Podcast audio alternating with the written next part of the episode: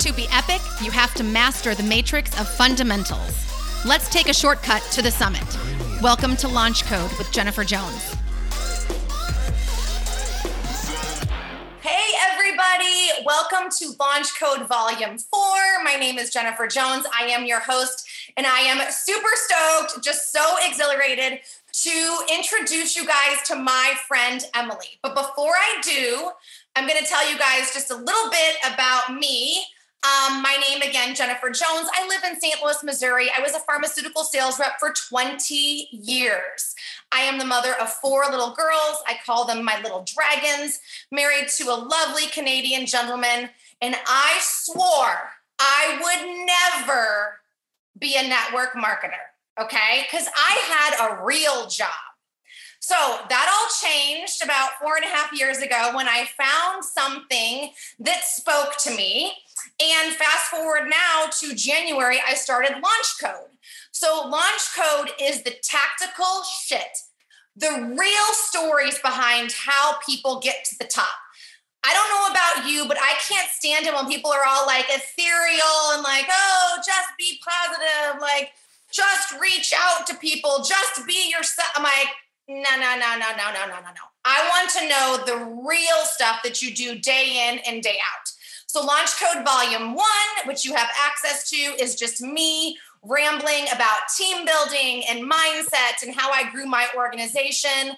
Launch Code 2 is with Colleen Nichols. If you guys don't know her, you should. She is the creator, founder, and CEO of No Shame Sales Game and the Direct Sales Growth Community, also a Rodan and Fields rep.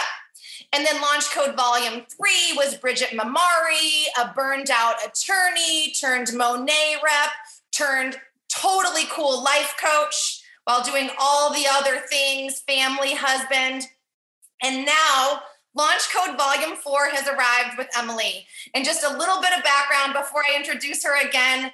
Emily, I don't think I've ever told you this, but I don't think I would be here hosting you if you didn't go first. Emily stepped into this space first before me and inspired me. So now I'm here. So when you think nobody's watching, think again. So without further ado, Emily, who are you? Tell us a little bit about yourself. Hey guys, how are you?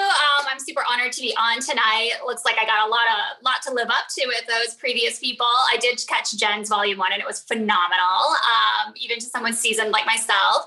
I've been in social marketing now for a little over 7 years. I'm a mom of 2 boys, wonderful husband. I actually met Jen because our husbands were roommates in college and they played hockey together at Western Michigan University. So that's kind of how I came across Jen. We both had the same kind of hatred for direct sales and losers who did that. So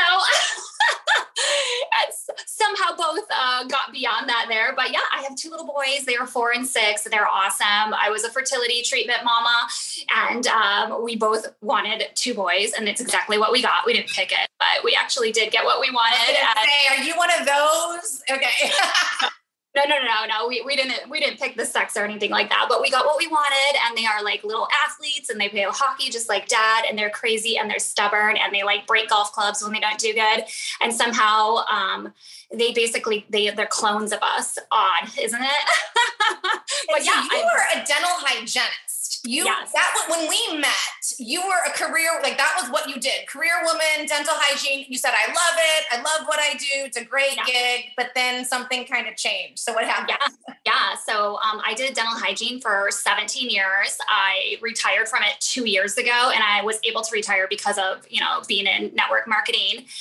But I loved it. I still love it. I think it's a great career, but when I was talking about like having children and things like that, I was like, my work ethic is so strong that like, honestly, like when like your kid is sick and you have to pick them up at daycare, like within 45 minutes, or they're going to charge you $7,000. I'm like, you're in the middle of like a patient, like an exam or cleaning teeth or doing x-rays. And I feel so bad too, because I just know how like it disrupts everyone's day when like you're not there. And I'm like, people take off like their days off of work and plan around it and everything else. So I was just like, I'm like, I know this isn't going to work for me. Like when I'm having kids, like I want a plan B at least, you know, or I want to scale way down to like working one day a week and being able to do something else like on the side so that I could like make my own life choices and like make money on my own time. So that's kind of like, a couple years ago, I think I was like scrolling some sort of social media and I was like, what is she posting about? And that's when I knew. And I think I even messaged you. I'm like, girl, what changed? Like, why? And I think you said something as simple, Emily, as I changed my mind. Like I changed my mind. But how did you find this company, the first one, or did it find you? Yeah. Because I'm on company two now, you guys, and I'll get into that too, the taboo of switching companies. I thought like, you got to get a real job. I put myself through college. I paid every single penny of it. I'm so proud of that. I came from nothing. I was a broke kid. And, you know, I like bought my first house when I was like 23 and I like moved out and I did all these big girl things. And I was really proud of them. And I didn't understand it. I also knew I was so ignorant to direct sales, right? I knew nobody that was successful doing it. I honestly didn't really know anybody doing it. And I just assumed it was like thirsty, hungry people sitting online begging you to buy their products. Like I just didn't know anything. So I ended up having an extremely close girlfriend of mine out of nowhere get into it. And she, you know, this was like before, like they were really cracking down on this and like getting in trouble for it, but she would be like screenshotting her paychecks and she was making six figures in like 6 months. And I was like, oh, you're like a C average student in high school. I think she went to one semester of college, dropped out, became a flight attendant and was crushing it. And I'm like, if she could crush it, I could probably crush it. Like, I didn't even know how to like screenshot something on my phone because I'm a tech moron, but I was like, if she can do it, I can maybe do it. So I was like, whatever. It wasn't even, my first company wasn't even necessarily, it was makeup. And that's not even really like something I'm super passionate about. But like she was the door that opened it and showed me the way. And like, she's still a mentor of mine right now. So if I understand you correctly, she set the bar very low in terms of like, hey, like, I don't really know what I'm doing either, but I'm diving in. You're like, again, I love if this C student, I'm sure she loves you saying, if she can do it, then maybe I can do it. And I think, Emily, that's something that, you know, I want people to understand that network marketing should be so approachable to people. And I take issue with, and I know we've all seen it, the people that are like on, like they're leaning on their car and they got their lubes on and they have 10 purses and all. I'm like, I don't buy it. You know what I mean? I don't buy it. And maybe it is real, but I don't buy it. So when you're saying your friend really personalized, you know, her experience, you're like, I can do that. So I think that's so important, right? Oh yeah. And she was so real about it too. She's like, I've got ADD. I got like 2 kids under 2. My husband's a pilot and never home. I'm doing this by myself. Like, and I like sucked. I didn't go to college. I have no education. Like I grew up in a trailer and I'm making 6 figures in 6 months. And I was kind of like, ding dong. Like, why not me? You know, why not me? Yeah. Why can't that be me? Right. I'm smarter than that. Let's talk about when you dove in again to that first company. Let's go back many years and focus on that. You didn't know what you were doing. You had someone that's like, I'll show you the way. From what I gather, she didn't totally know exactly what she was doing. So what did you do? What was the day in, day out? Did you focus on team building, focus on sales, focus on learning? So like, where did you go? Yeah. So, I mean, I honestly had no idea what I was doing. Like I can like vividly recall there being like graphics of like our products. And like, I didn't know that you could just click on something to save the picture to your camera roll. So I was screenshotting them and putting screenshots up like on my wall, I guess. It was embarrassing. I was so like looking back, I was like, gosh, that was bad. But like, I just ran with energy. I thought it was so fun. Every time you get that email, you get that sale, like, and people are like, I want to do this. And this was the day back in the day when like parties were the thing, right? Online parties, everybody's wanting to go to them. Everybody wanted to get free products. They wanted to host them. It was just like this tumbling effect of like energy. And it was really me. I just didn't care. I was going at such a fast speed that I wasn't even asking questions. Like, is this okay? Or does this sound right? Or should I post this? Like, I was just like doing my own thing. Like, she was probably like cringing, like watching me do it. But I was like on like Mach 9, just like pure energy, excitement. I mean, this was like before lives and whatnot. And when you would make recorded videos, and I remember like recording videos in my car, like, oh my God, it's one weekend I got 8 people on my team who wants to be lucky number 9. And I would like post that. And then like, I would get like 9 and 10 that night. Like, it was just pure energy. And like, I really think that's what it comes down to. Like, that's contagious. And that's honestly like, I didn't know what I was doing. I personal development, like, what was that? I don't know. But you were fearless. And Emily, when you said you're running like mock whatever with all this energy, the thing that I see that paralyzes most people is they overthink everything. And I was like, you don't need to send me your posts to read and like grammatically correct what I don't care. I think that posting something, sharing something, doing something, I'm like, do it wrong.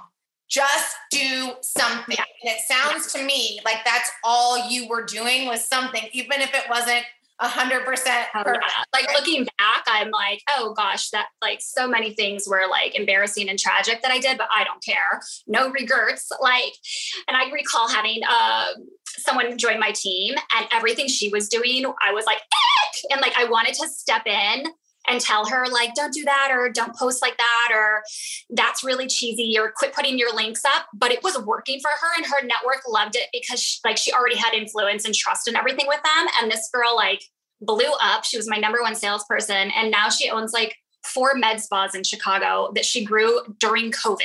Like, this girl's a freak, right? But like, everything she did is like against the grain, but she just didn't give an F and like just flew through the things. And that's, I feel like I did that. And when people like try to roadblock you a little bit and like stop you from being your genuine, authentic self, even if that's like not by the book or not the best way or whatever, but like, their network is used to that train wreck or used to a spaz. Like, I'm a spaz, like they're used to that. And like, they love it and they appreciate it. Right. Like, it would look weird if I was trying to be professional, or if I was like, hi today guys, like it would be weird.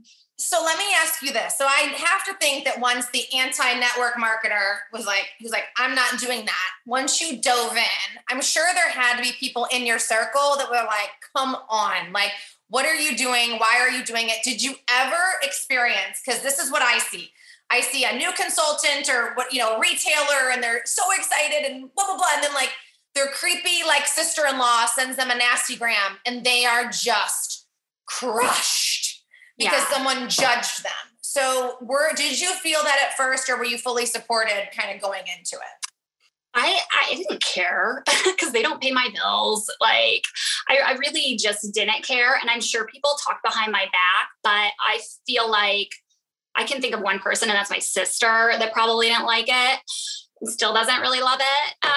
But I don't feel like I got a lot of negative feedback, but I think again, it's because I did it in such like a genuine way. Like, I just want to help people, or I just want to show you, or I like bring my husband, make him do videos with me. Like, I was just fun. And I feel like I got more good feedback that I was being different than other people out there. Like, that were, they're always like, you're not really selling. You're just being like funny. Like, I would put like lipstick. I'd be like, today or Sharpie marker on me. I mean, I would do the dumbest stuff, you guys, like looking back. Again, I'm like, I probably wouldn't do that today, but it worked. It did work. And that's the thing. I think it goes back to how you said you were fearless. They don't pay your bill, so who cares what they think? I really want people who watch this either live or in the future, this is going to be on YouTube. Like, you have to let that stuff go. And as Emily said, if they're not paying your mortgage or your rent or your car, then what they think does not matter, okay? We cannot say that enough. So Emily went to the very, very tip top of network marketing company number 1. It sounds like just through pure adrenaline and fire. And things were going great there, Emily, right? Until maybe something changed. So what happened? Yeah, so I was with that company for 5 years, and like I was mentioned before. So in the beginning, like online parties were it. So that was kind of like our system. That was our onboarding. Like, you do these parties, and it was just a domino effect. Like, the next person wanted to host it, and you could grow your network organically so easily. And then they were so popular that, like, I'm sure we all remember, the next thing you know, your Facebook was like, you were flooded and inundated with invitations to online parties. And you were just like, do not. And this was back, you used to just be able to throw people in the parties too, like without even inviting them. And it got just like too much and it wasn't really working. It wasn't like a great platform to build. It wasn't as good of a platform to network on anymore. And through years of that not being the hot ticket anymore, my company from the top, like corporate down, was still pushing that. And it was kind of like, all right, well, that's not cool anymore. So I'm supposed to onboard somebody with some, you know, dinosaur training system that's not going to work for them and they're not going to be successful. And I morally don't feel comfortable with that. And we also had like a little issue with like logistics of getting our products. We were sourcing everything out, you know, to different countries and stuff. Well, so you launch a product. I don't know why we would never have enough of it. They knew that we could launch way more, but they would only have so many units. It would sell out in minutes. All of the leaders who made a lot of money would buy it all. And then they would ship it from their house, which is not time freedom. I didn't sign up to have a shipping center in my basement. Like, and then it would be gone for 6 months, right? And then maybe that 6 months would turn into 9 months and you'd have clients that want something that was like never available. And then when it became available, again, why didn't we get more? We got a super small amount. And I'm like, this is not good for my clients. It's not good for my team. It's not good for building, recruiting. Like it just wasn't working. I wasn't feeling good about it. And I was getting to the point where like, I was still at the top making money, but the paychecks from my team members were just like getting lower and lower and lower because of like not having the product in stock and things like that and having issues like that. So I was like, I think I need to transition. As much as I never wanted to rebuild or start over from ground zero, I got no bridge. Nobody was paying me to come. Like I was starting from zero and I just had this like urge. Like I knew it was something that I needed to do just to better like everybody.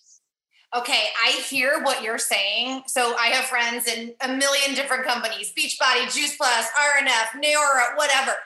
So many people have felt those feelings that you have felt, like, why don't we have the product? Why doesn't it get where it needs to go? Why doesn't it? And then also how you were mentioning like how corporate, and this has nothing to do with any company I'm affiliated with, okay? But like how corporate was pushing down things that you didn't feel comfortable with. And so what was the breaking point? Because again, Emily, like what you're talking about right now is what most people would never do. They would never leave one to go to another because it's always seemingly a disaster, right? Yeah. Seemingly a disaster. So what did you do? Yeah. So I really like was reflecting and I was trying to think like, what is going to be best for my team? Not even knowing if they're going to follow me or not, but what's going to be best for my team? Like what's going to be best for my clients? Like, what do they want? Are they like so in love with this makeup that like, they're not going to want to follow me wherever I decide to go next? And you know, what's best for me and my family? And like the vision that I had was just not happening. Like the trajectory I thought I was going to go on and the vision and the things that I thought I was going to be able to provide for like my team members and being able to onboard people and feeling comfortable about that their success that they were going to have just wasn't really happening. And I feel like I had so many external factors because a lot of people have that like grass is on the greener, you know, greener on the other side. If I start over, it's going to be easier. Like my influence or my rank alone, people are going to follow and I'm going to be successful and I'm hardly going to have to do anything. And that's so not like that. I've seen people like burn and crash when they, you know, switch companies because they have that mentality and you don't, you have to rebuild. You have to work your ass off when you start again. And I think for me, I just was like, is this me? Or is this like external stuff that I can't control? Because a lot of times the problem is actually you. You're quitting on yourself. But for me, I wasn't. I was doing everything I could and it just wasn't working anymore. So I spent forever with some other people on my team and some of my upline looking for other companies. Like what are our clients going to like? You know, everyone wants a healthier lifestyle. They want, you know, better, cleaner products. And for me, one of the huge things is I'm like, I need somebody. And I'm still in the beauty industry, but I'm more in anti-aging and skincare now, which is way more me. Like I'm not a makeup freak. Not that you guys are freaks, but you know what I mean? Like I'm just like, they might be on the call. Like what? No. Especially COVID happened. And then I was like, oh no, I never have a reason to put it on again. But like I wanted a company and this is like a unicorn. I wanted a unicorn company, but I was really scared about going into something brand new, like a brand new startup company because they're in debt. Most of them don't make it off the ground. Most won't last longer than 5 years. I was really concerned about companies getting all of their products like elsewhere, not making them in-house. So I wanted someone that made products in-house, made them in the USA, and they actually shipped them too. So we had complete control over our inventory all the time, which was super hard to find. And I found it. So those were like some main turning points. Mm-hmm. And when I finally kind of found something that aligned with all of that, it's a woman CEO, no debt, and like, the gem of it all was the company had been around for 15 years and no one heard of it. They only had 600 reps for it. Like, it was just like this mini, it was like a community company. It was so small. Honestly, like this little, like Southern California community, like that did like spa parties and they never went online. So it was like having a brand new company, but they already went through like the pain and like the CEO going years without taking a paycheck and paying everybody else first. Like they did all the hard work and got that over with. And then we were able to come in. And the cool part was like develop all of our own systems and our own onboarding and like work with corporate on just, you know, what we wanted for everything. So it's just been a super cool experience. So finding that, I was like, all right, this is going to work. And then in your head, you're like, all right, how long is it going to take me to get that paycheck back where I was or rebuild to my team size? And I was planning on it taking a year. It took a month. It actually probably took 3 weeks because I freaking was on fire. Like I just worked my ass off. Like I was like team no sleep, but it was so fun. So let me stop you real quick. And I want to go back to something you said a few moments ago. You and I talked a little bit this weekend, and Emily, I found this so profound. And I think this is so important when, if anyone's on this call thinking like, well, I could jump, you had already mentioned the grass isn't necessarily always greener, but I really want everyone to stop and think like, is the problem the company or is the problem me? Okay. Like when you said that, Emily, I was like, oh my God, like that is everything, because we always think like, oh, shiny app, whatever, penny syndrome, like. And let's also remember how Emily mentioned how there was like other leaders that like thought, oh, everyone's just going to follow me, you know, and that absolutely did not happen. So this is not a launch code about how to switch companies. This is like us absorbing her profound knowledge of like, you may be better off where you are and just like get your life together a little more. Yeah, right. Yeah. You obviously had a very different situation and found what is absolutely perfect for you. And I'm so happy for you. And I find it so rare that something can be done like you've done, Emily, and elegantly, you know, at least that's what it seems like. Yes. And I talk to other, you know, leaders from other companies. And honestly, even when I'm talking about people just switching to mine, and sometimes you know, you really got to dig deep and like, why are you doing this? And a lot of times I think they just think it's going to be the answer for them. Like, I'm just going to move and it's going to be the answer to be better. But really it's like a mindset thing. Like, and let's be real here. The comp plan is like, there's only so many pieces of the pie. Like it gets paid out this way, but maybe not this way. So like, I don't know, there's, you know, products are different, things are different, but like a lot of times it just comes down to you. And like, maybe you're not doing the work here, or you're like burnt out here or whatever it is. But like, there's like, for me, it was so external and it was such like a moral thing for me that I'm like, I cannot work for this company anymore morally. Like, cause I cannot honestly bring people on, telling them to start a side hustle and a business, knowing they're probably not going to get it up off the ground because our systems are old school. And, you know, and we've got people preaching from the top that that's the way to go. And it's not. So how did, again, I'm going to reiterate this again. She has been at the very top, is at the very top now of her second network marketing company. It's so hard to do it the first time. It's so hard to leave that. I don't care if your whole entire organization was hemorrhaging, Emily. You could have stayed probably at that, you know. But then you decide to take a step, go somewhere else. So you have developed these tips, these tactical tips for success that you're saying like any dummy could, whatever. So introduce us to those. Yes. Okay. So when Jen first asked me to do this, she was like, yeah, just kind of tell them how you went from like being like an average hygienist and mom to like crushing it. I was like, I don't know. I didn't do anything special. So I was really trying to dig deep. Like what did I do? And I think this is just kind of like how I've like lived my entire life. Like, so when I was 9 years old, my dad got in a very tragic accident, cracked his head open, went in ICU for a very long time, and basically was disabled the rest of our lives. I was like the oldest child, 3 sisters. And my mom was a stay-at-home mom. So there was no plan B. I mean, nothing. It was back in the day, you know, when you married at 19 and pregnant at 20, it's like she never had a career to begin with, to go back to, nothing. So it was eye-opening for me, like really young, how important it was to like figure out what the hell you're going to do with your life.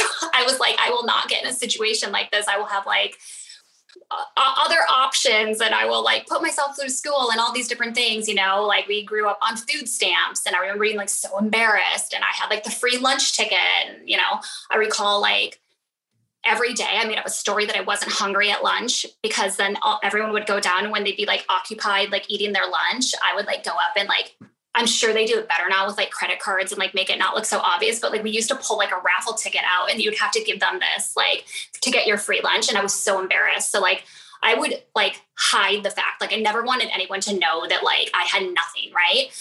My mom had to figure out how to provide for a family of five all of a sudden. So it really like taught me young, like I need to work my ass off so that I'm not in like this type of, you know, position again. So, and I think that's kind of what I did when I transitioned companies. I think it's what I did with the first company, and really when I transitioned. So I call them like my top 10 tips that require absolutely no talent that can get you to the top. So this is where you might want to take notes, because I don't have any fancy slides. Because again, tech challenged, you guys. So tip number one, you guys, is being on time. It's so simple. It takes no effort to be on time. It just takes like a little bit of discipline to be on time, a little bit of holding yourself accountable. And I will tell you, so if there's anybody on here that like takes appointments for like your 9-to-5 job. So I was a dental hygienist for 17 years.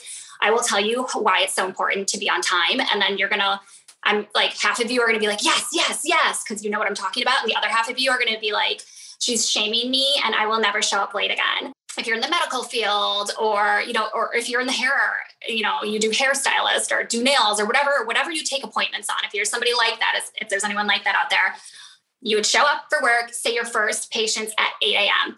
They show up at like 8:05. You're like, great. It like literally ruins your day because you started off like late. The first person's late. So you go out to get them.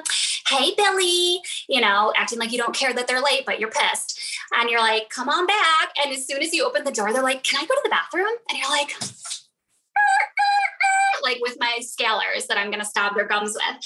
Yes, you can. It's right down here on the left, you know. They go down there, and then you're like, all right, come back. Now it's like 8:10. And they're like, can I brush my teeth? You're like, mother effer, right? So then they go and they brush their teeth. And the next thing you know, it's like 15 after. So you have to make like the split decision. Do I clean every other tooth? Like, which I would never do. Again, my morals and ethics are high. So now I'm behind all day, right? And here's the thing. Now like Tina comes in for her 9 o'clock and she's like, Emily, why are you 15 minutes behind? And she's mad at me, right? Like it's my fault. And I can't throw Billy under the bus. So I'm like, oh my God, sorry, I was so busy today. You know, it's Monday or whatever. And it's this it's like it cascades throughout the day. You guys know what I'm talking about. And the next thing you know, you have no lunch hour because this has just like folded out throughout the day. You've like, now you're working 9.5 hours with no break. You're like eating peanuts, like while you're like stereowiping down your like office or something. Like, it's like terrible. Right.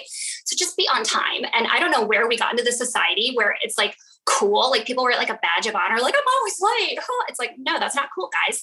Be on time. Like make an effort to be on time. You know, and there's so many things that we put out there in our energy. So, you know, we're always like, I'm grateful for this, or I'm so abundant, or I'm healthy. Like I'm always late. Like, why even put that energy out there? Just be on time. It's so simple. So that is like, okay, while you take a breath on that one, I got to chime in as the host, you guys, and I know we know this, but being late is like selfish. It's rude. It's obnoxious. So Emily, to your point, I let people schedule calls with me. And if they're late, I'm not interested. I don't pick up the call 5 minutes later. I don't pick it up at all. So time is valuable. You guys, again, as we're building our empires, let's remember this. It's so simple. But it's critical. It's number one. It's your number one. So, okay, yeah. Let's keep rolling. Yes. Yeah. So that's tip number one, you guys. Okay. So, tip number two, you guys, is making an effort. It takes no extra talent to make an effort. Like effort is a skill. It's just like a level of expectation, right? So your health takes effort, you know, your fitness takes effort, your relationship takes effort, parenting takes effort. All of this stuff takes effort. And somehow, we've gotten to a place where like people are really complacent just doing like what is required of them or the minimum. And they don't realize you could just go so much further. And I think this is like what I did when I did both of these businesses is say like rank one was here.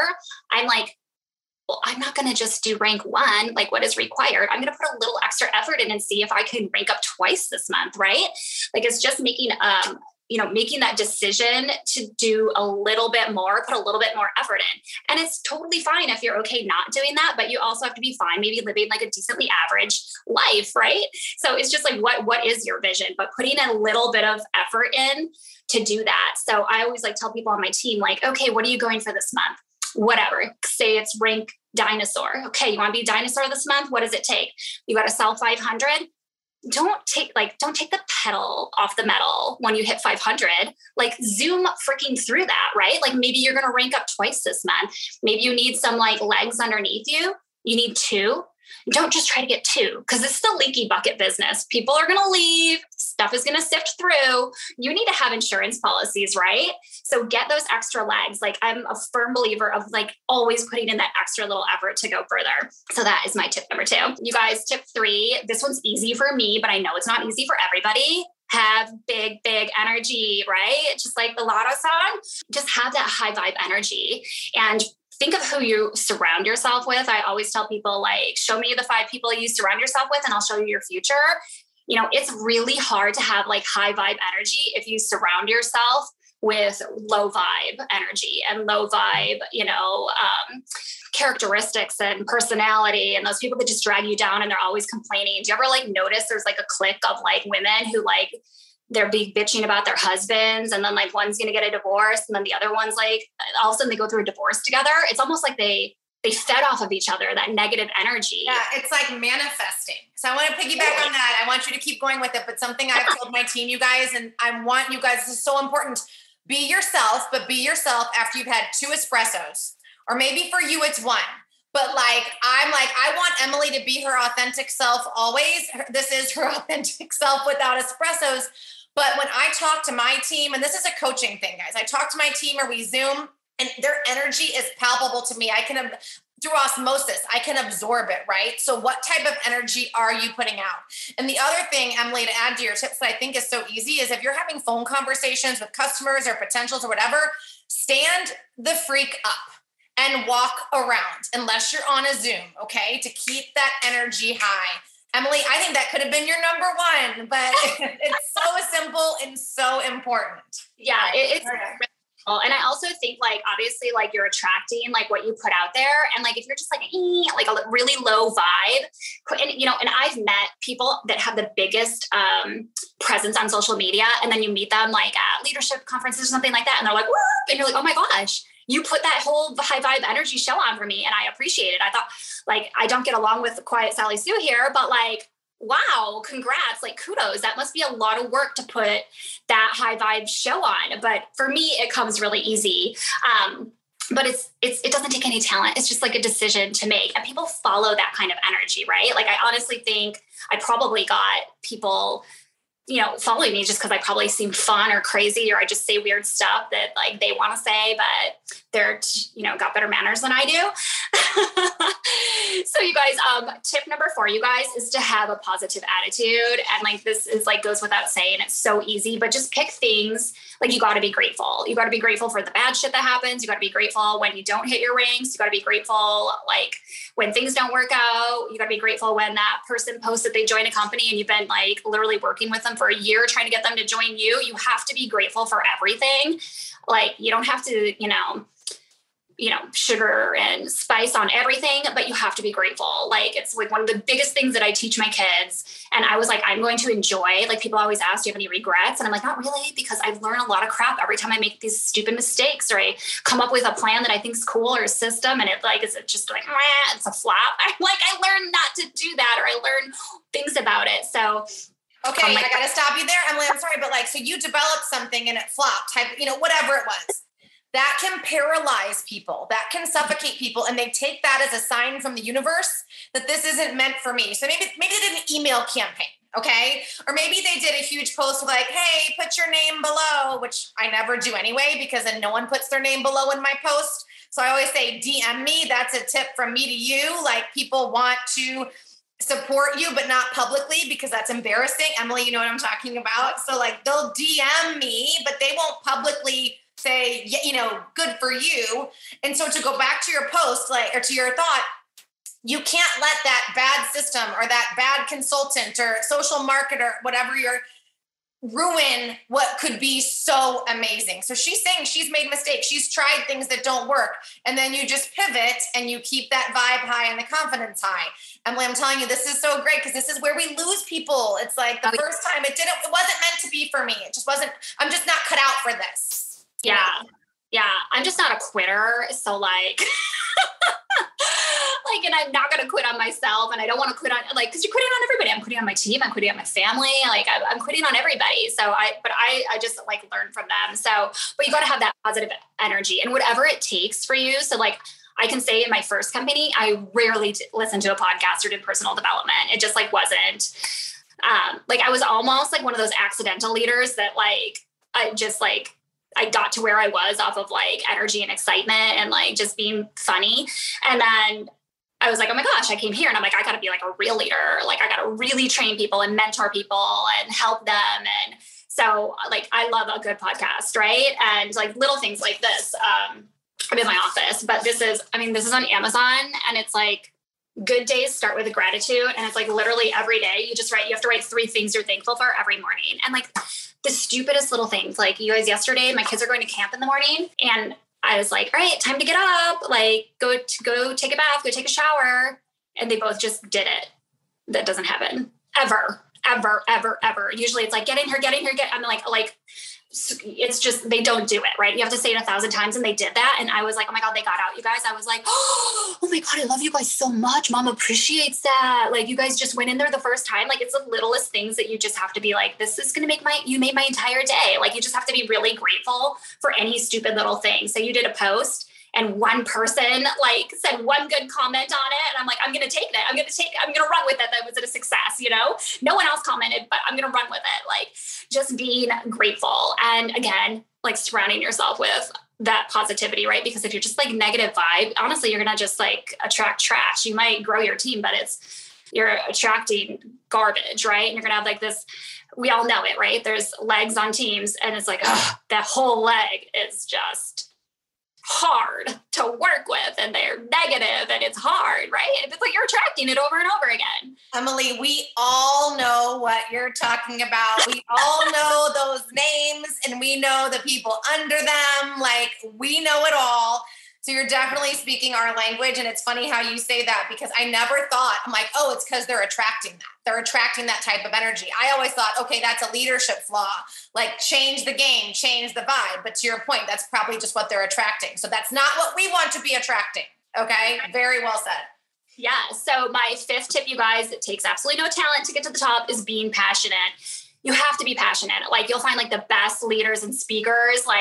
It's almost they're yelling. They're they're just so fired up or almost they cry. I will literally cry during my training sometimes to people or people will cry because I just get so emotional because I am so profoundly moved by what this industry does and how we can change people's lives and help people. You have to be passionate and be passionate about what you're doing and where you're going and what your vision is. And do you even believe in your company? And if you have to step back and be I don't really know if I'm that passionate about it.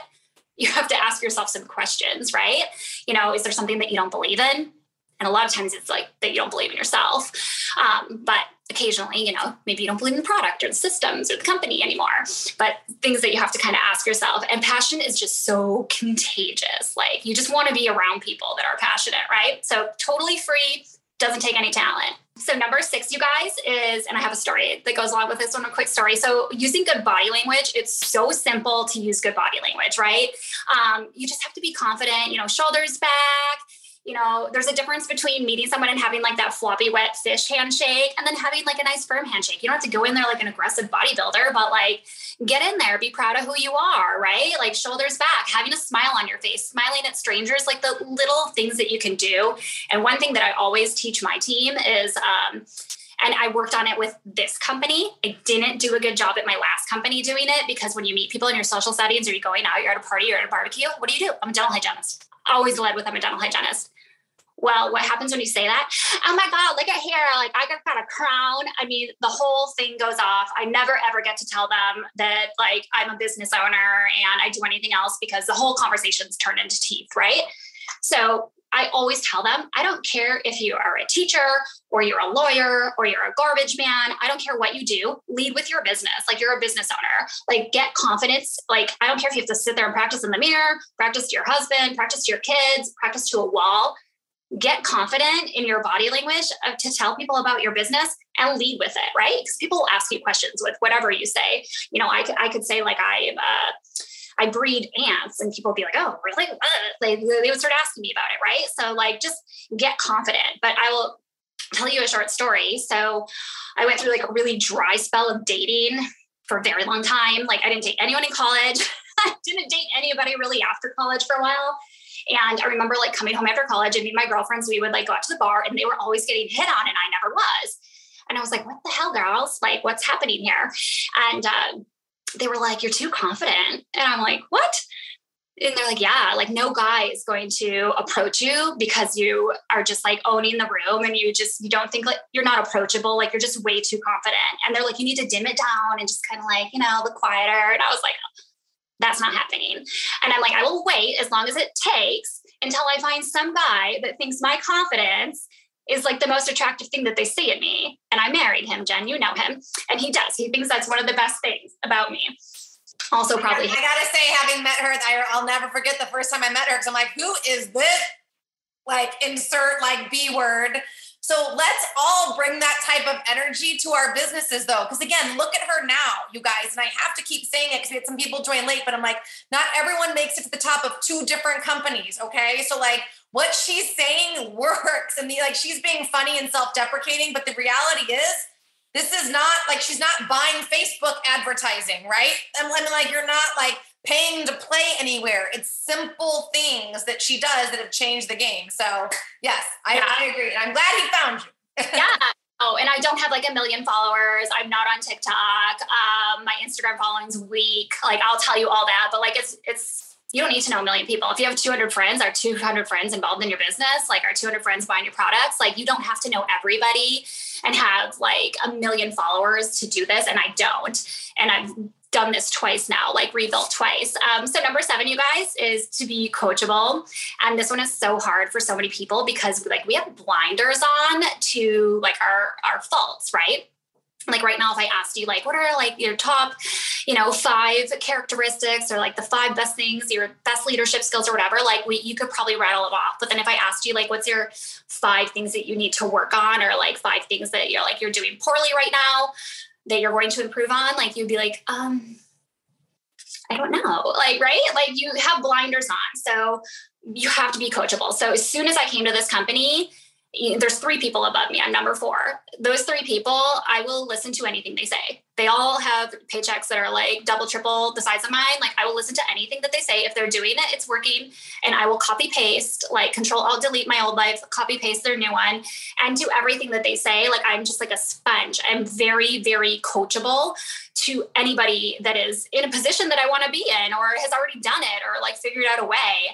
Like, go get coaching, listen to podcasting, do all those things, but you have to, like, leave your ego at the door. And that's really hard for people to do that. So get that feedback. And I'm always like, it doesn't have to be from your sponsor. It doesn't necessarily have to be from your upline. It can be from, honestly, like, I could ask Jen for that. Like, she doesn't know everything going on in my business by any means, but, like, she sees my presence on social media. She sees my content. Like, she sees the vibe I'm giving off. Like, she'd be able to give me, like, some feedback, right? Like, you can really ask anybody, but just, like, soak it in. And don't react when you first hear it either. Like, soak it in, okay. And then, like, figure out what can you learn from it? Like, what actions can you take, to be better at it? So that was something that I really, really took in. I'm like, if anyone's going to give me the time to help me and, teach me the ways, like, I was, soaking it up when I came to this new company. Speaking about being coachable, did you invest in a coach? I did. Yeah. I have a business coach.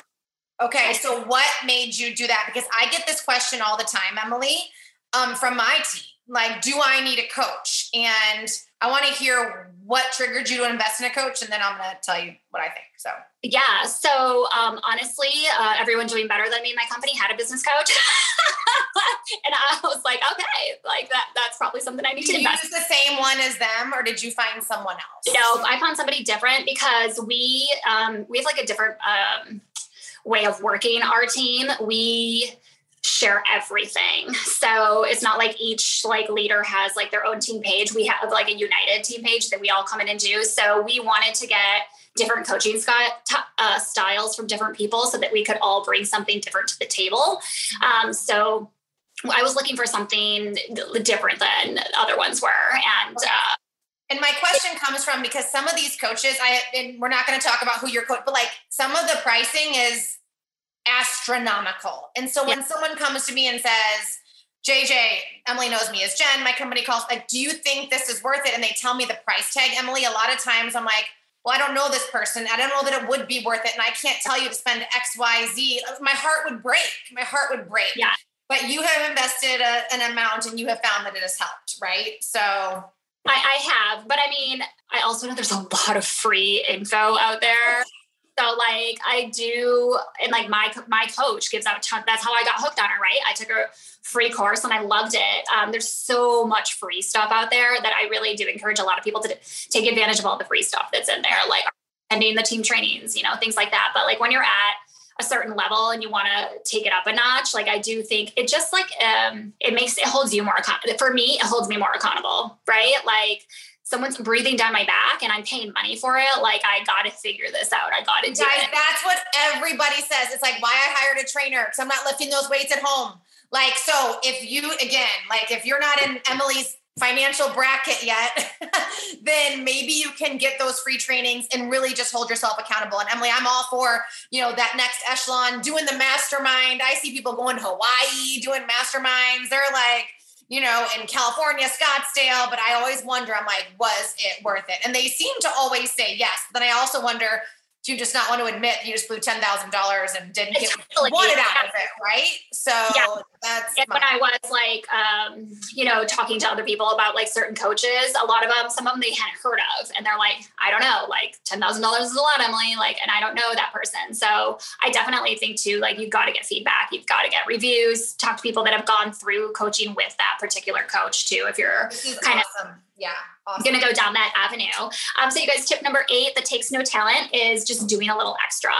So simple to do a little extra. But again, we are in this world where we just show up to do the minimum, right? If we're 9 to 5, we punch in at 9 and we literally punch out at 5. We don't come a minute early. We don't stay a minute late. This is just the society that people have gone in, and it's very acceptable. It's very okay. But I'm telling you, anybody that makes it big, they put that extra effort in. They did a little extra. They went that extra mile. And you guys, and it's your business card. I feel people know that I'm a hard worker. So there's no one being oh yeah, she just does it. I don't think she works hard. They can see that I'm working hard to be where I am right now. And it's your legacy that you're leaving behind, right? You don't want your tombstone to say R.I.P. Emily, did the minimum required. No, right? Just put in that extra little bit of energy. It takes no talent, but it will literally skyrocket you, because it's more about the willingness to do things than it really is the skill here. It's just the will, really. So number 9, you guys, and I only have 10. So number 9, and this one's a huge one for me. Be prepared. Literally just be prepared. It's so simple. It takes no talent to be prepared, right? But, and this just makes you successful. Think of everything. Who on here meal plans, right? You prep your meals. Maybe you grocery shop on Sunday or Monday. You buy a bunch of healthy stuff. You cook a bunch of chicken breasts, chop up your veggies. What do you have to do to make it easier for you the week to stay on track with your healthy lifestyle or whatever it is, right? I do my skincare regimens. I got it all on my sink, so I'm not going to skip, right? I got my floss out, so I don't skip flossing. Little things like that, just to be prepared. I've got a weekly call on Tuesdays with my CEO, and the whole executive team does. And every Tuesday morning, you guys, I'm what do we need to hear from them? They're going to be face-to-face with us, and we get their attention. What information do we need to know? Incentives, sales things, prospects, whatever it may be. And everyone's always oh my God, Emily. But then we get on the call and they're thank God that you made that list, of what we were going to ask them today. Right. Just be prepared. Procrastination, does not skyrocket you. Put a little prep work into it. Another thing, we didn't touch on this at all, but I decided to actually brand myself more going into this second company. And I think that this is something that a lot of people do wrong. And I did it wrong for 5 years in my first company. I thought if I cast my net out to everybody and tried to attract the masses, that I would be more successful, because I would be like putting a little bit of this out here. I'm like, oh, today, you know, I'm going to post about my kids. Tomorrow I'll post about a meal. And then the next day I'm going to post about a dog. And then the next day I'm going to post about an outfit. And I was like attracting nobody. So like the riches are in the niches. I say niches, but you get it. Riches, niches.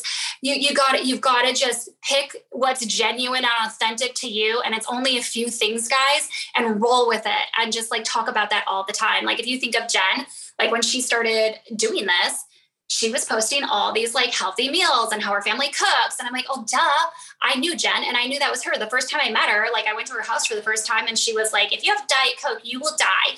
And like, you have to eat butter. Like I like literally, I had to take like the margarine out of my pocket and like go hide it. Like, I'm like, oh, of course she's posting about this. This is so her. But then if I was trying to be Jen, it wouldn't be genuine, right? Like if I was trying to be like Sally Sue, who's posting like, you know, her car, like laying on her Tesla with her Louis Vuittons, like that wouldn't be me, right? Like I would be up there in like a robe and slippers. Like it just, you have to be you, but it's just very specific things that you want to brand yourself with over and over, because you're going to attract those people big time, right? Instead of trying to like attract everybody and attract nobody. Okay, so question, because I can see the thoughts. Okay. So when I do my LinkedIn training, so I try to get my avatar, which is my background. I go after a pharma rep, right? Yeah. So I'm curious, Emily, are you, when you're casting these nets, are you trying to speak to someone from a professional level or a personal level? Like, do you want them to think like she's funny and crazy? Like, are you going after people that like funny and crazy? Are you going after the people that like, again, I know there's 100,000 dental hygienists, but like, how are you laser focusing? Or have you even thought that far, you know? No, yeah. So like my avatar is going to be somebody that has like a professional 9-to-5 where they're making good money and is literally going home sad every day that they have like no time freedom. They miss their kids, like recital, like that. That's my avatar, is like these professional women that want to be professionals and they want to make a good paycheck and they love to work, but they are feeling so guilty about like where they are with their home life, or, you know, they can't take vacations with their kids at certain times. So that's who I'm like trying to attract, like, cause I had that lifestyle and it wasn't going to work for me anymore. You're speaking their language, you guys. She's hitting on their pain points. Like, oh, can't pick up your kid at daycare on time. Oh, that sucks. Like she's really like, I say going below the belt, but if you don't tap on their pain points, like tap, tap, tap, then you're never going to trigger emotion from them. You guys, you're never going to trigger action if you don't kind of go a little low. And when I say go low, I'm like speaking their authentic truth that they don't maybe want to admit, right, Emily? Like everyone wants time freedom, but no one knows how to get there. Well, Emily can offer it. You guys can offer it. You have that key, the keys to the kingdom right here, like in your brain. But like, how are you going to share that? Like confidently, right? You know, with vigor. So brilliant. Keep going. Yeah. So I think that's kind of like where I went with my avatar.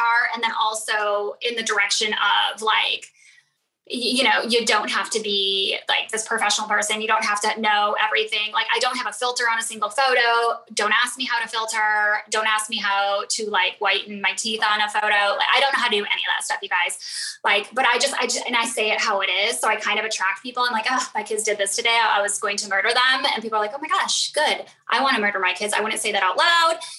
Other people don't post that, but Emily said it's real. And it's like, it's, you know, I'm feeling that, right? So I really like honed in on it. And the reason I'm saying this, because step 9 was being prepared about your content. Like I'm very prepared with like the stuff that I put out in my content. And it's just very simple. Like you take photos of your kids or you're somewhere, or, you know, I'll buy this outfit on Amazon that I think I'm going to be like this hottie patati in. And I get it. And it's like a potato sack. And like the material is like tissue. And I'm like, this is so funny because this is not what I thought I bought. You know, you take pictures of it and I'll just put them in an album, or I'll put them in like Wordboard app or something, and I'll save them because then I'm like, oh, I'll have something funny to say with that. Or I'll have, you know, I can make fun of myself about this. Or I have like a really like profound quote about just like parenting with my kids and a picture of my kids. Like I have this content just always saved. Like I always am prepared, because when I'm not, I'm like, oh gosh, I haven't done anything.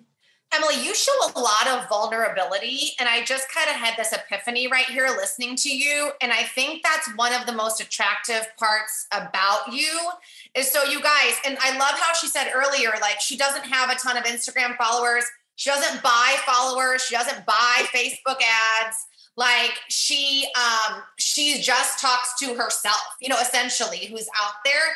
And I think like I remember you were going through like that health journey, Emily, and you were like gluten-free, dairy-free, you know, doing all the things. You're like, God, this sucks, like that, you know, and trying to figure that out. I mean, that is so attractive to people, you guys. I was like, what did Emily eat today? What did she buy at Costco? She bought that weird cheese I would never buy, that fake cheese. I want to throw up, but she loves it. She put ranch on it. I want to gag, you know, whatever, you know, but I was like, I am drawn in to this. So how can you come correct about the most mundane things? I'm like, if you have a cat, talk about your cat. Like that's interesting to people that you're trying to attract, right, Emily? Won't believe how many cat lovers are out there. And that's what I say. Like, I'm always like, don't be me. Don't be her. Like figure out your, you know, and it's not things. And it's like your 5 pillars or your 5 branding buckets, whatever you want to call it. But it's a couple lifestyle posts. It's something about being a business entrepreneur, woman or man. It's something about, you know, what are you in? Are you in health and wellness? Are you in athleisure wear? Are you in anti-aging? You know, whatever you're in, it's something about that and adding value. And then you've got like 3 hot topics, right? Like I branded my husband into Pinterest dad. He's literally not even on social media, but everybody knows who he is because I've branded him. Like he makes literally like, I can't even tell you, he cut out pieces of our trees around our yard and made homemade wreaths. They took like 7 hours each. I was going to shoot him and he sat in the garage all winter and he made like wreaths for people. And I was like, I'm going to capitalize on this. We're going to post about it. We're going to show video. People like wanted to order wreaths from this guy. Like he makes these obstacle courses and he'll go to like Home Depot and come home with weird parts. I mean, he just, it's like, he's got his own Xerox machine. It's like, he's an at-home, like teacher for the kids. Like, I mean, he's just like amazing. And I'm like, so everything he does, I'm like, hashtag Pinterest. Again, I'll put that in my little album. I'm like, here's Pinterest dad again, like doing this. And that will be something for me to post. Like he's one of my branding buckets. And it's funny. And I'll even jump in. I see people on the call. I'm just, while you go to the next one, I'm like, I look at Ellen. I know she went to Orange Theory today. I think her husband went with, I know she went the other day. I know what her stats are. And I literally thought to myself, I need to freaking go to Orange Theory. I'm going to sign up. I'm going to buy Orange Theory, like, because I see it. Now, you guys, this is something so simple. Like, did she have to post about her workout? No, but that is where it starts. People will trust you. I know she's into the same things I am, you know, it's those little things. And again, if you have 500 followers, imagine 500 people sitting in an auditorium with you, like go back to college. Like that, if you have 500 followers, that's what you have. You have those people captive, right? Now they might say, oh, only 10% see it or 20%. I don't care. Show up for those people in some fun, interesting way. Like I know more about gardening from Marissa Lord, who's on the call, than I ever desire to know. But I'm like, oh, she's posting about the butterflies. You know, like I want to read about it. So you guys take what she's saying seriously. Pinterest dad is going to be on the Ellen show. Well, Ellen's not around. Pinterest dad is going to catapult because of what you're doing. And it's so silly and simple, you know?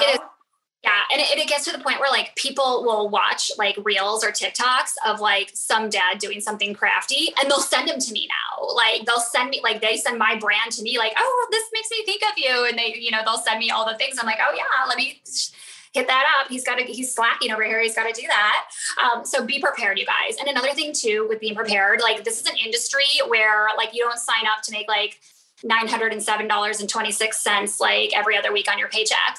It's an up and down business. And there's the J months. So a lot of you have heard this. We're in one right now. You guys, this is when the sales go down. It's summer. It's a slump. And to me, it's not acceptable.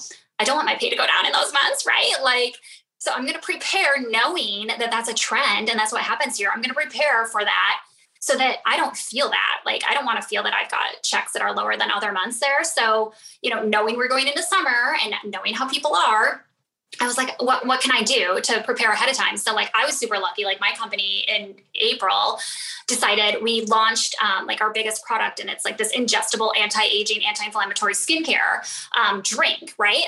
So I was like, I'm going to get like every person I know on that so that it will make up for any slump that I'm going to have, right? Like this is in April and you always know, like you got to work hard, bust your ass and get paid 90 days later. Right. So I'm like, I'm going to do this. And then by the time like summer hits, I'm going to have so many people like wanting this and on this drink that I'm not going to feel any slump. And it's true. Like May and June were my highest sales, my personal highest sales month I've had in this industry ever, right? And it's summer months, right? Like people should be like falling off the earth and they're not because I prepared, right? So just a little preparation will make your life so much easier here. You can time block. It's just like simple little things that you can do. So that's quick, tactical. You send me a message. I think most Monday mornings I get it from you, Emily. What app? You guys, it's beautiful. It says, hey, Jen. And then it's got whatever she wants to tell me about. It's clearly automated. Emily, what app are you using for this? It's very well done. Yeah, that's, oh my gosh, you guys, it's so cheap. There's a couple of them. Now I can't even think what the app's called, Jen. Anyways, you guys. Okay, I'll post it. Don't worry. But the point is, you guys, there's communication apps, right? Where you guys, and I'm like, literally, I think she's just texting me because that's the way it looks. And then I'm sure you send it to hundreds of people, Emily. But yeah, all my clients or anybody that's on my text list, and you can categorize it to like clients that are on this product or clients that are maybe like your VIP or in your subscription program or whatever it may be. But you guys, it's $30 for the year. It's so simple to use and it's so effective, right? Like you can mass out to people, but they don't know they're in a mass message, right? Like, and I've had like Jen's like, is this you texting me? I'm like, it is. But I'm texting everybody. but again, she's not waiting for her company to do it. You guys, you know what I mean? Like she went out and did this herself. And so I think for a lot of us, no matter what company you're in, it's like, Emily, it goes back to what you said earlier. It's not the company that's the problem. It's you. So if you're constantly waiting for them to feed you everything you need. No, she's like, your company seems amazing, Emily, but like still, she's like, I'm still going to go to this next level and just do it myself. Right. Which I think is amazing. It looks like it's coming. I mean, it is coming from me. I type it out and whatever, it is coming from me, but like I can send it to a million people at once, which is great. And it looks like it's personalized and they're not stuck in this crazy text chain, but like, it's all about text messages. Like we all know. It's called groups. I asked her, I go, Emily, is this you? She goes, yeah, it's me. It's through groups. It's called groups, group text, you guys. So this is the tactical stuff, groups. And then there's like a / group text. Yeah, comes across super professional. And I thought it was her. And it is her. But. Yes. And there's one other app that's the same way. And they're both, there's like, I don't even know. They're like either $2.99 a month or like $29 for the year. They're so cheap. I'll tell you every single time I send one out, it reminds people of you. So it reminds them, oh my God, shit, I need to refill my regimen or like whatever. Like and sometimes I'm just sending them out to let you know, like, hey, thank you so much. I just got a trip to Cabo. Like I owe it all to you. I'm so grateful for you. It's not always about like, hey, buy this from me. But you get it in people's like text. I think the text open rate is like 96%. The email open rate's, I think 14%. So low, you guys. Get on text. It's like the best thing you can do for your business. I get umpteen orders every single time I send a text out, and I send like maybe one a week. Okay, guys, this is like what it is. Okay, keep going. Oh my God. Okay, fine. Number 10, you guys. So this is the last tip. Tip that takes no talent to get you to the top. And what I really just like, my whole life has kind of been about this is, having a strong work ethic. If there's two things that you can have in this world, you guys, that you can really control, it is having a strong work ethic and how you treat others. It's really simple when it comes down to it, but just having a little bit more grit, like to do whatever it takes to get to whatever, destination you have or whatever vision you have or legacy that you want to leave. It's all about having that work ethic. So, again, we kind of get to this complacency or this society, like it's super, super acceptable for you to work like 20 years, let's just say as a secretary or 20 years as an admin, 20 years as a teacher. And then maybe you get like a tiny bump or something to like a promotion at work, and people are like, oh my gosh, yay, it took you 25 years. That's incredible. Like, or maybe you never go up ever. Like I will tell you this, in the 17 years I was a dental hygienist, from when I was 21 to 38, when I retired, I made the same amount of money after 17 years, you guys. There was a couple times where I like lived in downtown Chicago where, the cost of living, whatever, but like, at the end of the day, I made the same amount of money after 17 years. There was no freaking going up in that career, right? Like I could be the best brand spanking flosser on the planet. Like I was never going to make more money in that profession. And that's totally acceptable. And everybody's like, bravo, you're so great. Great job. Good job. Working 9 to 5, missing your kids' shit, like getting 2 weeks paid vacation. If you're lucky, you know, everyone pats you on the back for it. And then somehow we get into this industry and it's like 3 months go by, 6 months go by, and people are like,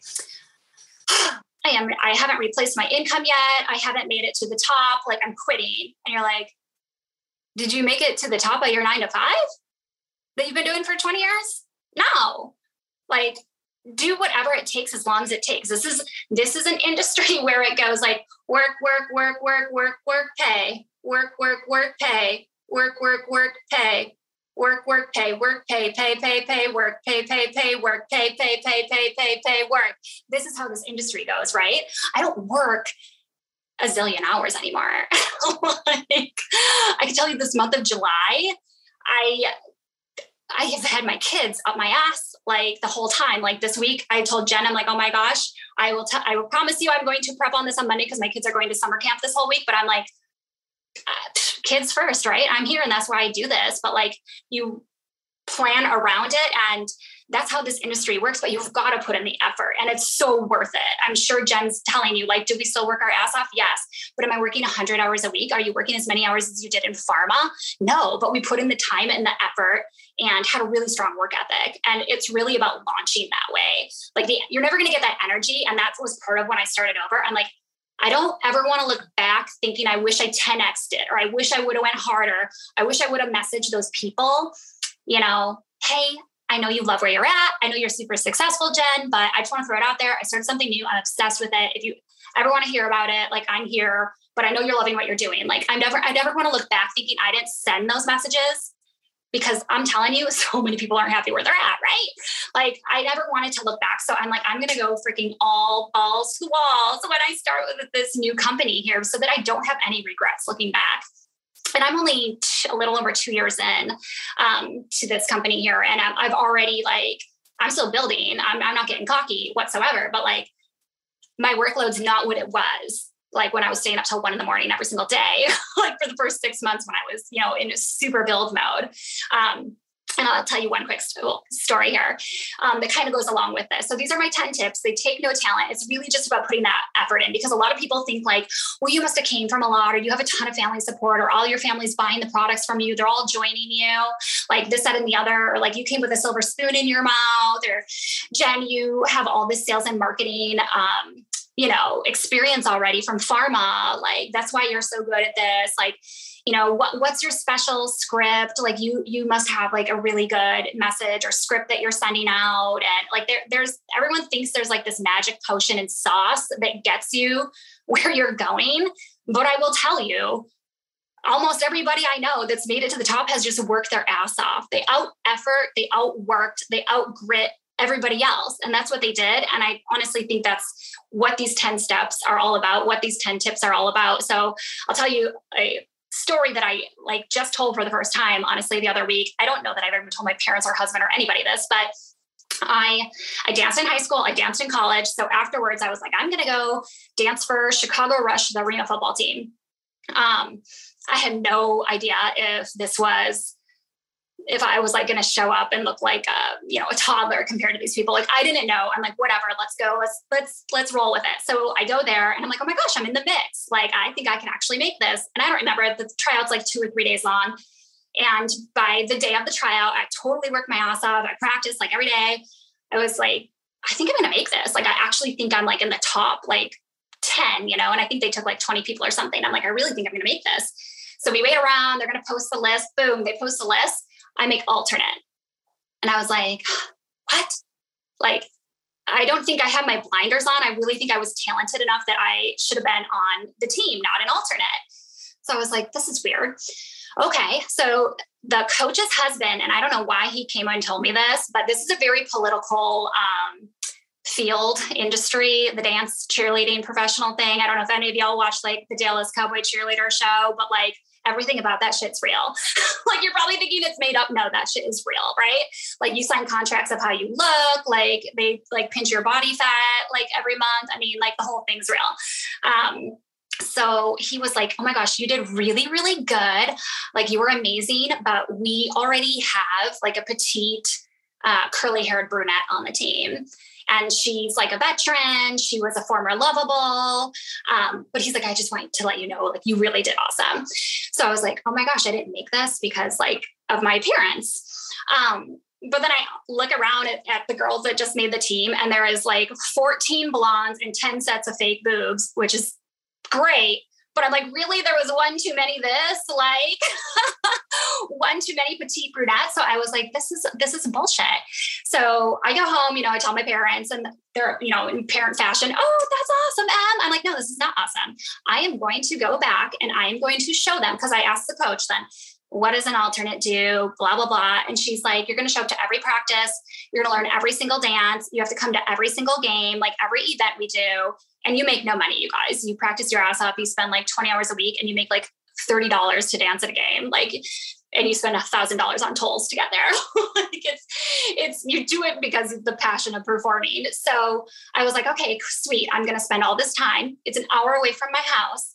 Drive there, you have to get there early every Sunday morning, which means like my drinking abilities on Saturday night, like have to stop soon so that I can wake up in time and like be fresh to like maybe ever dance. So I'm like, okay, sweet. So she's like, but if someone rolls an ankle, gets sick, doesn't show up, like has too many demerits, like we'll pull you in. She's like, so you have to always learn everything and be ready for us. I was like, all right. I'm like, this is bullshit. So I'm like, I am going to literally out effort everybody. I will outwork them. I'm going to show up before everybody else does before practice. I like would work a 10-hour shift. I would change out of my scrubs at the dental office, put my dance clothes on, which in hindsight, thinking back, like I was walking around in my dance clothes in front of like my 40 and 50-year-old bosses as a 21-year-old, probably giving them boners to go home to their wives.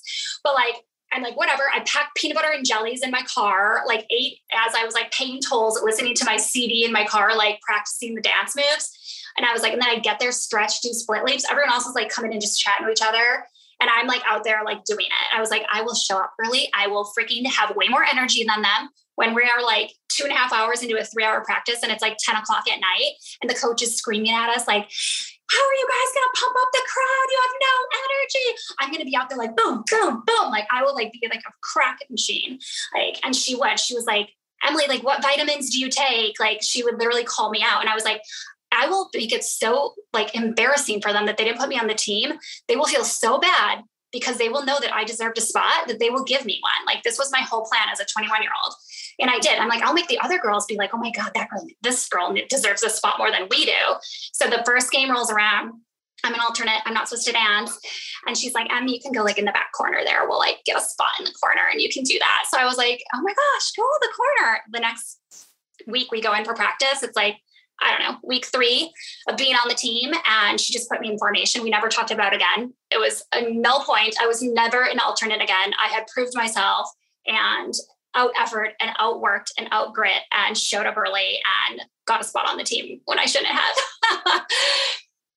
But that's desperation. And part of me, Emily, like obviously you weren't making money there, but part of me wonders if in social marketing, direct selling, MLMs, whatever you want to say, I'm like, have we like never been broke enough? Do you know what I mean? Like you grew up, like you've already shared your story, like freaking broke, right? Like, you know, the value of money.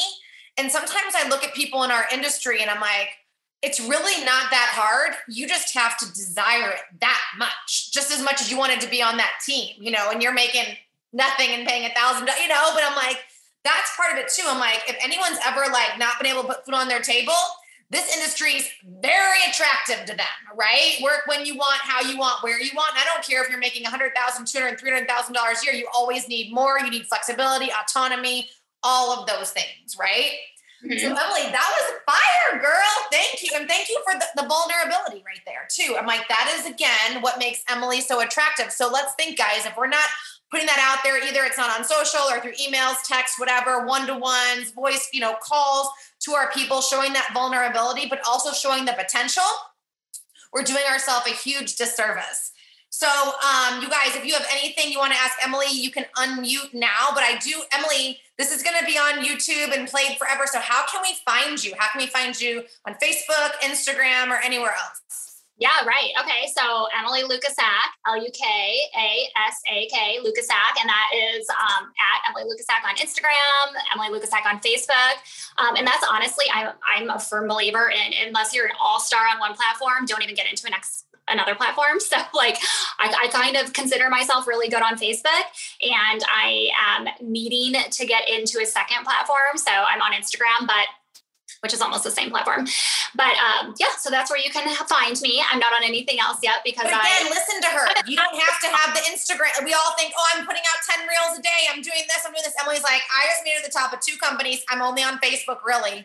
So let's not get in our heads about... And my avatar is on Facebook. I'm 40. Like, yes, are we on Instagram looking at shit? Yeah, but we're looking at like the people laying on Ferraris with their, you know, Louis Vuittons and everything else. And we're looking at filtered shit. Like I want to attract like, you know, business women, mom, that are still on, you know, Facebook, like looking at pictures of like their friends' kids. Like that's where my audience. Their grandkids. I mean, there's people on our team, and that's who they're like, we are the retired grandparents, you know, like this is what it, that's talk to the person that wants to talk to you.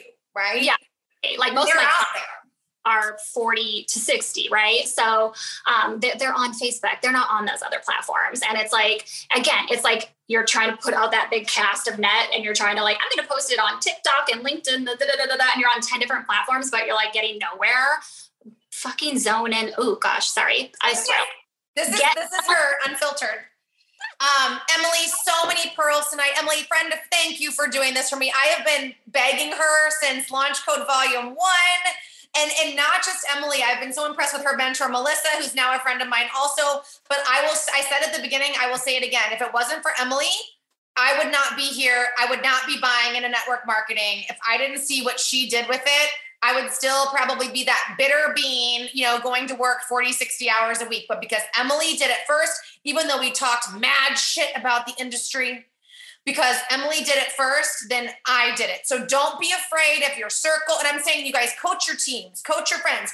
Don't be afraid if y'all used to like talk shit or like say things, like things change. You find the right company, or you finally get out of your own skin a little bit, or get out of your own way, and life can change like that. And that's what Emily showed me. So that's why I did it. Not at her company, but so Emily, thank you for changing my life. Yes. I'm going first. Okay, you guys, I will end recording. And thank you. And it will be posted for your network, Emily and mine. Go find her, you guys. Thanks for listening to Launch Code. See you guys later. Guys, thank you. Yeah. I'm going to smash a defibrillator onto your business.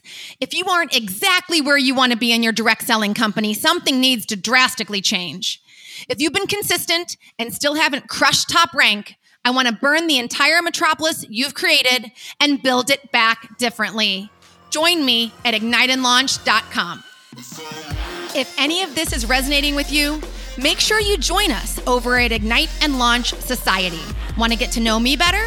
I'm Jennifer Schultz Jones across all social media channels, and of course my favorite, LinkedIn. Want more information on anything we talked about today?